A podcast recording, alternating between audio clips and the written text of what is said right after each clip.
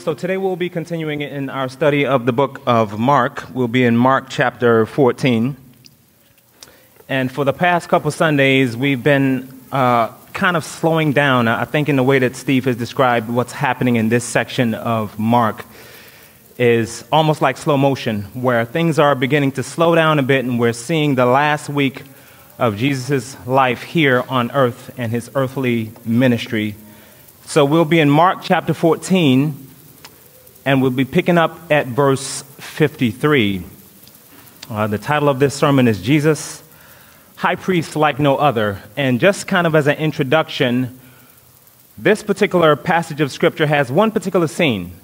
And in this particular scene, we'll see how Jesus is in front of the religious leaders of the day, and there's the interaction between Jesus and the religious leaders. But there's also another storyline that's also taking place where there's one of his disciples, as you know, Peter, who's kind of observing everything that's happening as Jesus is being confronted by these religious leaders.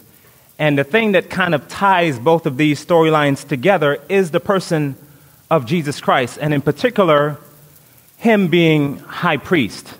Him being high priest. And so in this sermon, what I would like for us to ask, or at least what I'll be asking, and I hope that you guys would ask this question too as well, is why do we need this high priest?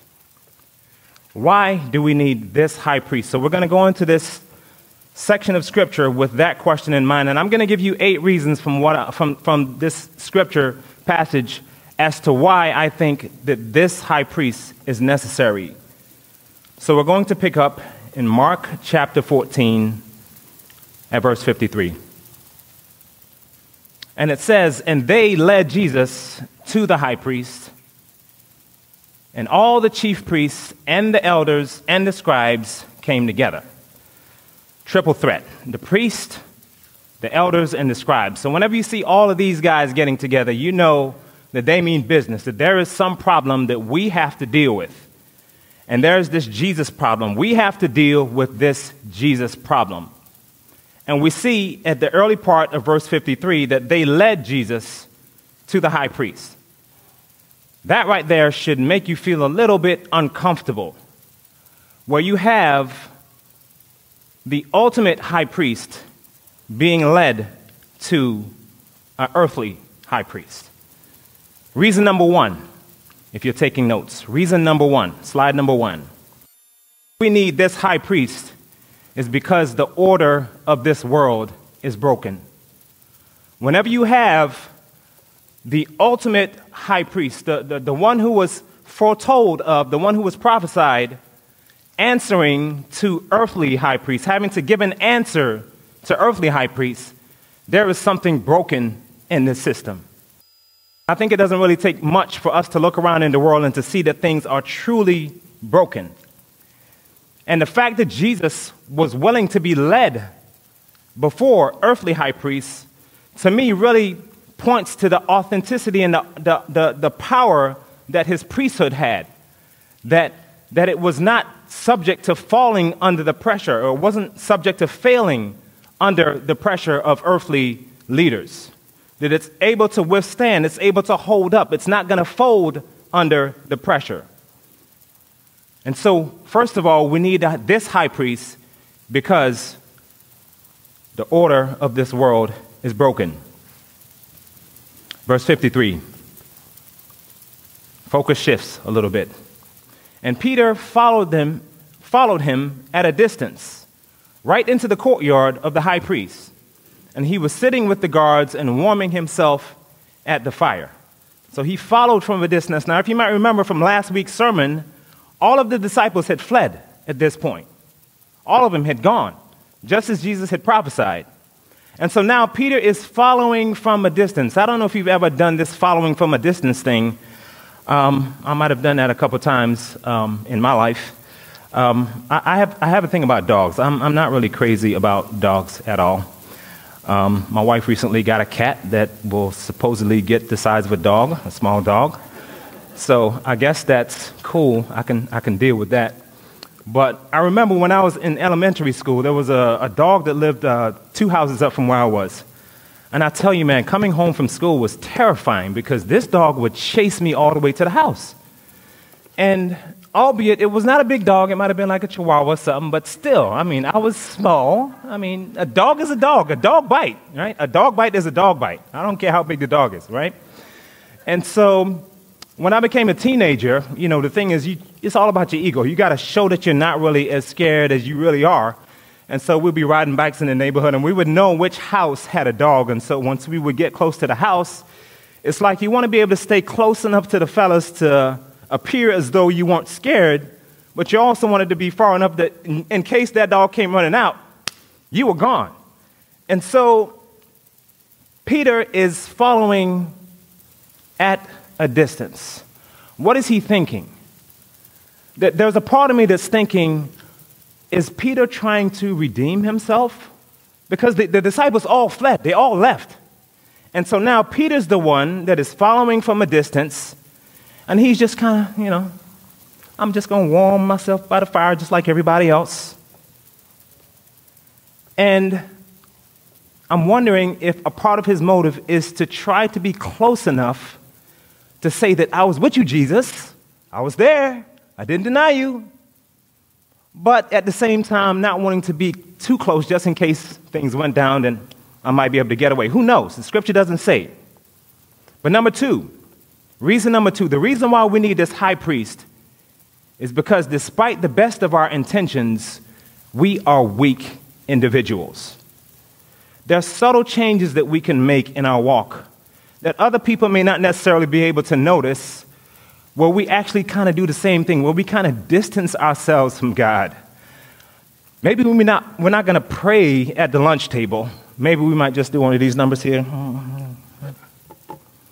We know what we do when we're trying to distance ourselves from God.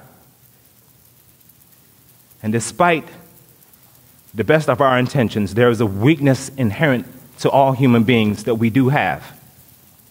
And God is aware of those changes. He's aware of the things that we value more than Him in different situations of life.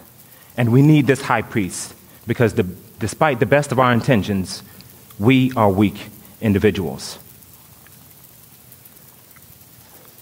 Verse 55. Now the chief priests and the whole council were seeking testimony against Jesus to put him to death. But they found none, for many bore false witness against him, but their testimony did not agree. They already had the evidence, or at least they, they were seeking evidence. They already had the sentence determined. It's going to be death. We just need all the evidence in place in order to justify the verdict that we have. And so, number three is this the reason number three. Reason number three. The broken, the reason why we need this high priest is because broken humanity is willing to sacrifice truth for a desired outcome. That broken, we need this high priest because broken humanity is willing to sacrifice truth for a desired income. What we want in order to get this conviction.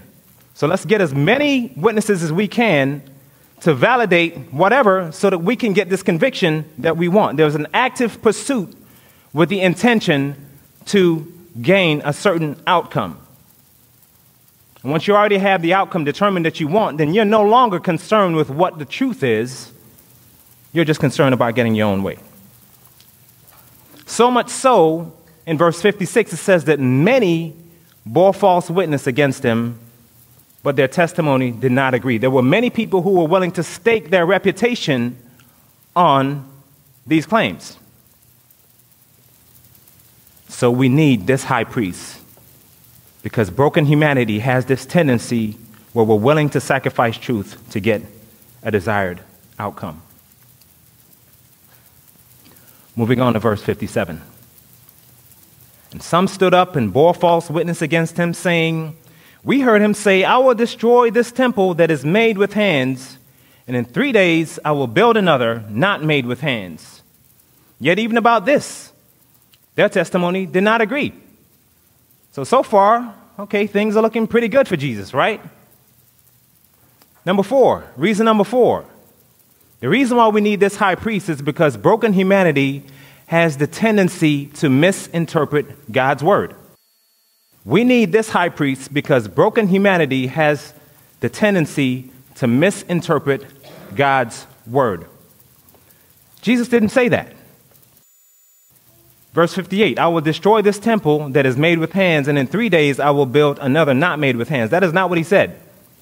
If you turn to John chapter 2, verse 9, 19, this is what Jesus says, referring to himself as he's confronting some of the religious leaders.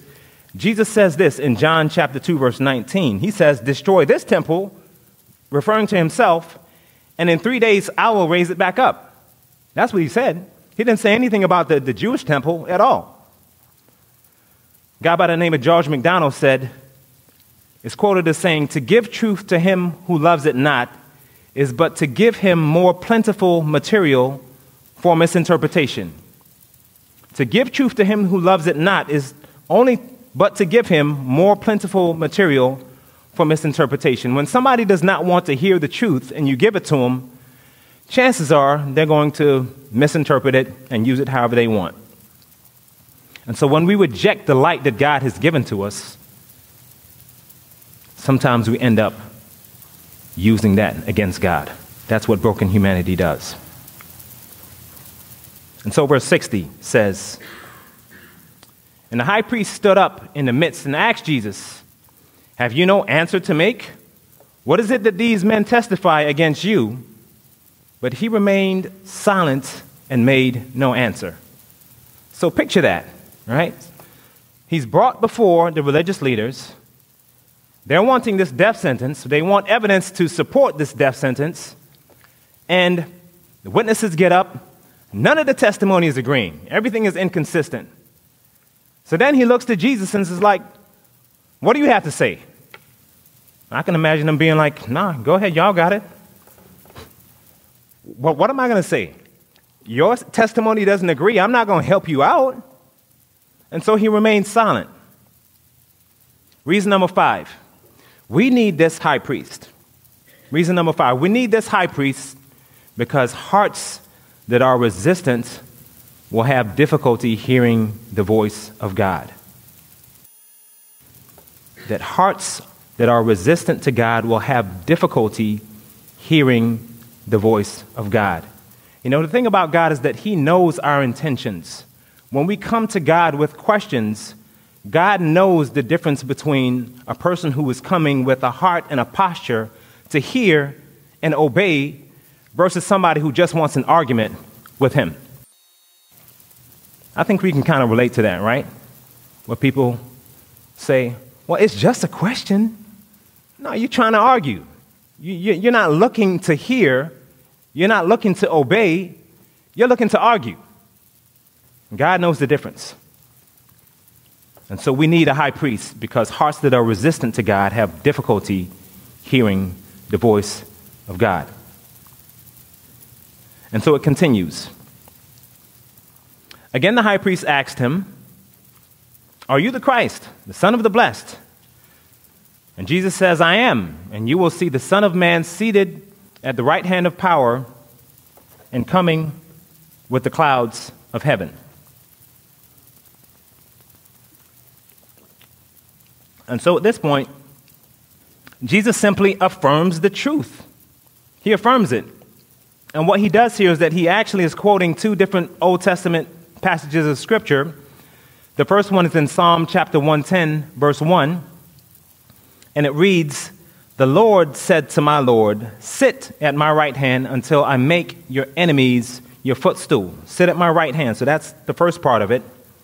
And then the second part is actually in Daniel chapter 7, verse 13. And that second part of the, the, the quote reads from Daniel 7 13. It says, I saw in the night visions, and behold, with the clouds of heaven, there came one like a son of man, and he came to the Ancient of Days and was presented before him. And to him was given dominion and glory and a kingdom that all the peoples, nations, and languages should serve him.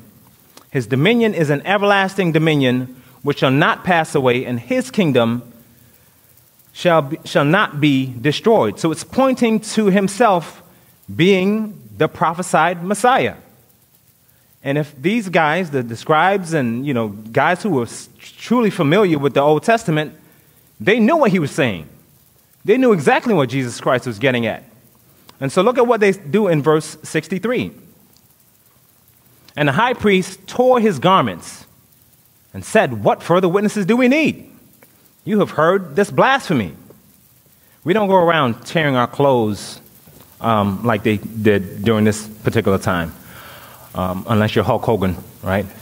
Some of you guys remember Hulk Hogan. I'm kind of dating myself here. Um, he would have this, you know, skinny little yellow shirt, end up talking trash, and then he goes to the ring, and then he just tears his shirt, and everybody goes wild. You know, the crowd just goes wild, right? We, we don't do stuff like that anymore. But the tearing of garments is something that we actually have seen in the Old Testament. If you're familiar with the story of um, the, the, spies going in to, to view the promised land, um, there, there, were 12 men that went in, and two came back with a good report, and 10 came back with a, a bad report. And at that particular time, the scriptures record in Numbers chapter 14 that uh, Joshua and Caleb said, We can take this land. We, we got it. You know, God has promised us that, that we could get this land and we could do it.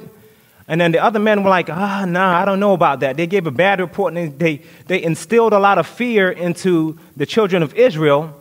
And in response to that, it said that Joshua, he had tore his garments because he was fully convinced that this was something that God said that they could do. And, and he wanted to convince the people, and out of this sense of conviction, he tore his clothes. And so it's almost like it's, it's, um, it's, it's, emphasize, uh, it's emphasizing the, the, the, the fact that what's taking place is something of God, and, and whatever has been heard is something that's contradictory to God's word.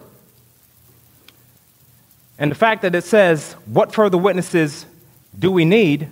points to the fact that they are willing to take the testimony of Jesus if it gets him incriminated, but they're not concerned with the truth of the claims itself. So they're accepting the fact that he's testifying against himself, but they are also at the same time rejecting the truth of those claims. And then he said at verse 64, You heard this blasphemy. And so, reason number six is this the reason why we need this high priest is that those who are resistant to truth are fully persuaded that God's truth is error. People who are resistant to the truth are fully persuaded that God's truth is error. And that's a dangerous place to be. When you are so blind and you are so convinced in your own way of thinking, your own way of doing, that you conclude that God's way is actually not right. Rather, it's my way that's the right way. Verse 64 says, What is your decision? And they all, they all, unanimous decision, they all condemned him as deserving death. Verse 65. And some began to spit on him, cover his face, and strike him. And they said, Prophesy. And the guards received him with blows. Unanimous decision. He deserves death. Not only are we going to mock you, but we're also going to beat you along the way. Verse, uh, reason number seven. The reason why we need this high priest is because broken humanity is prone to misjudgment. Broken humanity is prone to misjudgment. We're prone to being off in our decision making. We're prone to making the wrong call and the fact that all of them said this, like it was a unanimous, it was a collective decision. The collective wisdom of man said, This is deserving, deserving of death. We're going to mock you, spit on you. We're going to strike you. We're going to beat you. Something about truth that brings out the ugliness of humanity. And so the focus shifts now again in verse 66. Peter's observing all of this. And as Peter was below in the courtyard, one of the servant girls of the high priest came, and seeing Peter warming himself, she looked at him and said, You also were with the Nazarene Jesus. But he denied it, saying, I neither know nor understand what you mean. Like, what are you talking about? Like, this is just what I need right now. Trying not to get noticed. This little pesky girl keeps coming up and saying stuff to me. And he went out into the gateway, so he's going a little bit further. And the rooster crowed. And the servant girl saw him and began again to say to the bystanders, This man is one of them. So now she's trying to get the crowd all into it now. Oh, my goodness. I would have had a hard time with that, right? You know, one of those people that try to get the crowd all involved in it? Like, why, why we got to go there, right? You're getting them all riled up. And verse 70 says, But again he denied it, and after a little while, the bystanders again said, So now the bystanders are now joining in with the chorus to Peter, and they said, Certainly you are one of them, for you are a Galilean. And he began to invoke a curse on himself and to swear, I do not know this man of whom you speak.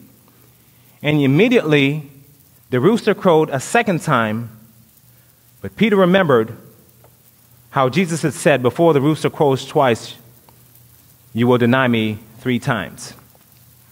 For most of us, our worst moment may not necessarily happen in front of people. Uh, of course, now there's YouTube and there's TMZ, and anybody's likely to get caught doing anything these days.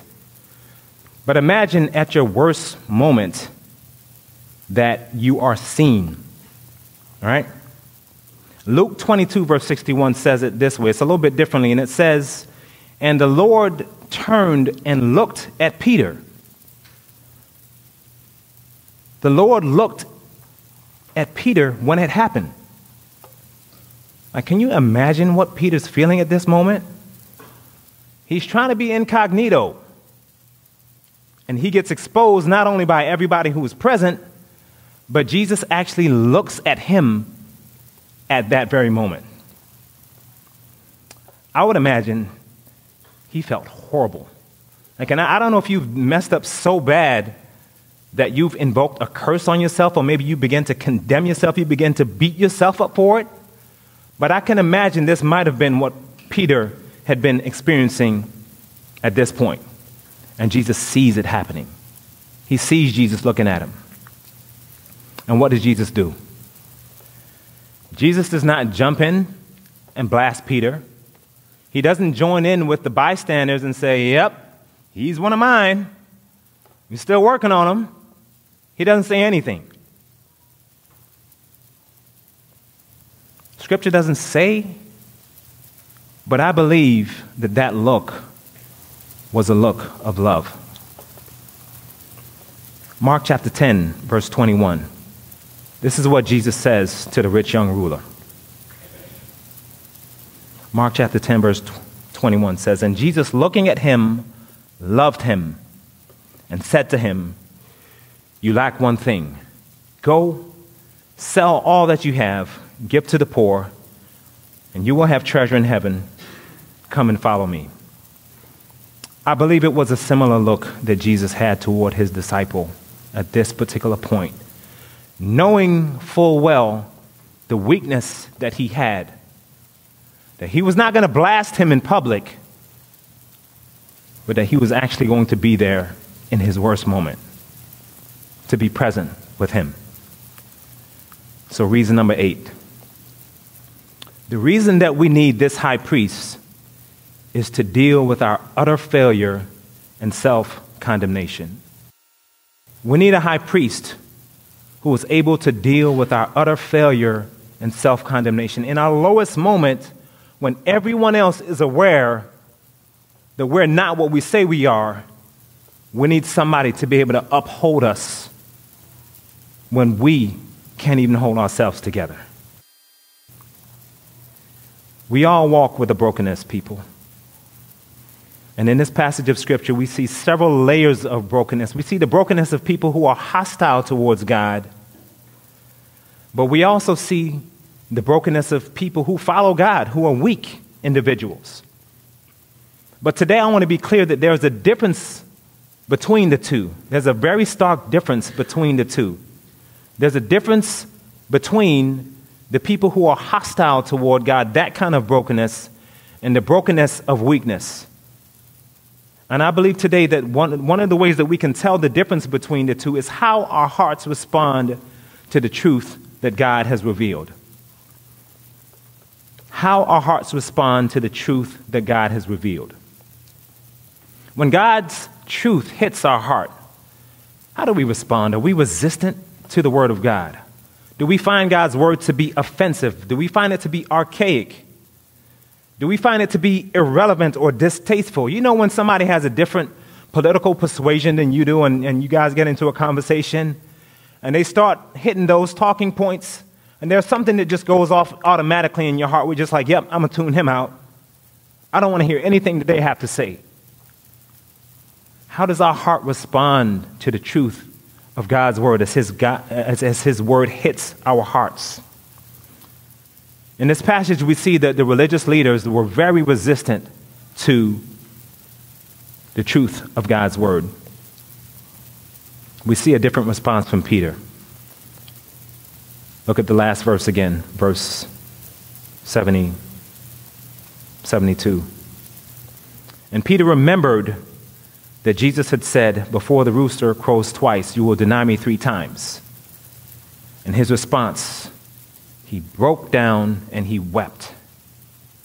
Realizing the truth of God's word broke his heart, that it was actually true.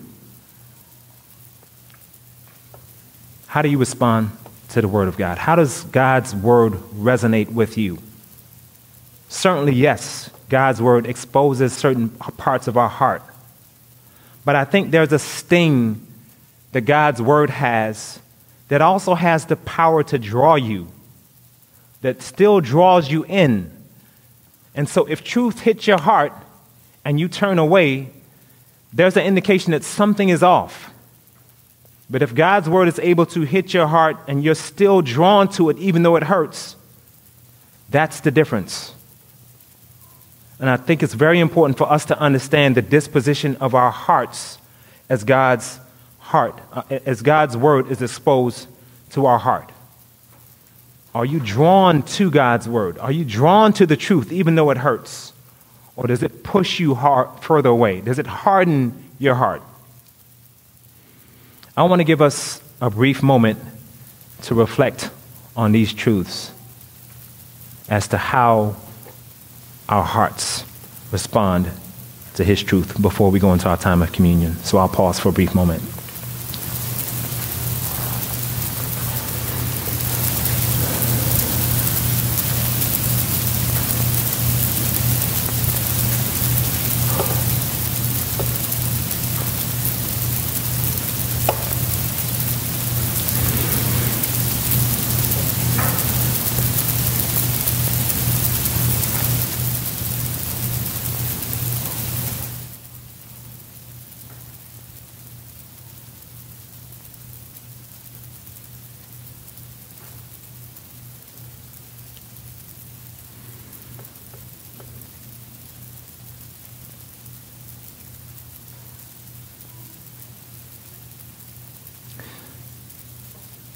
Of this world is broken. Despite the best of our intentions, we are weak. Broken humanity is willing to sacrifice truth for a desired outcome. Broken humanity also has the tendency to misinterpret God's word. Resistant hearts, resistant hearts have difficulty hearing the voice of God those resistant to truth are fully persuaded that God's truth is error. We're prone to misjudgment. And ultimately, we need a high priest because of our own failure and self condemnation. We need someone to help us, we need someone to rescue us. I pray that our hearts would be receptive to your truth.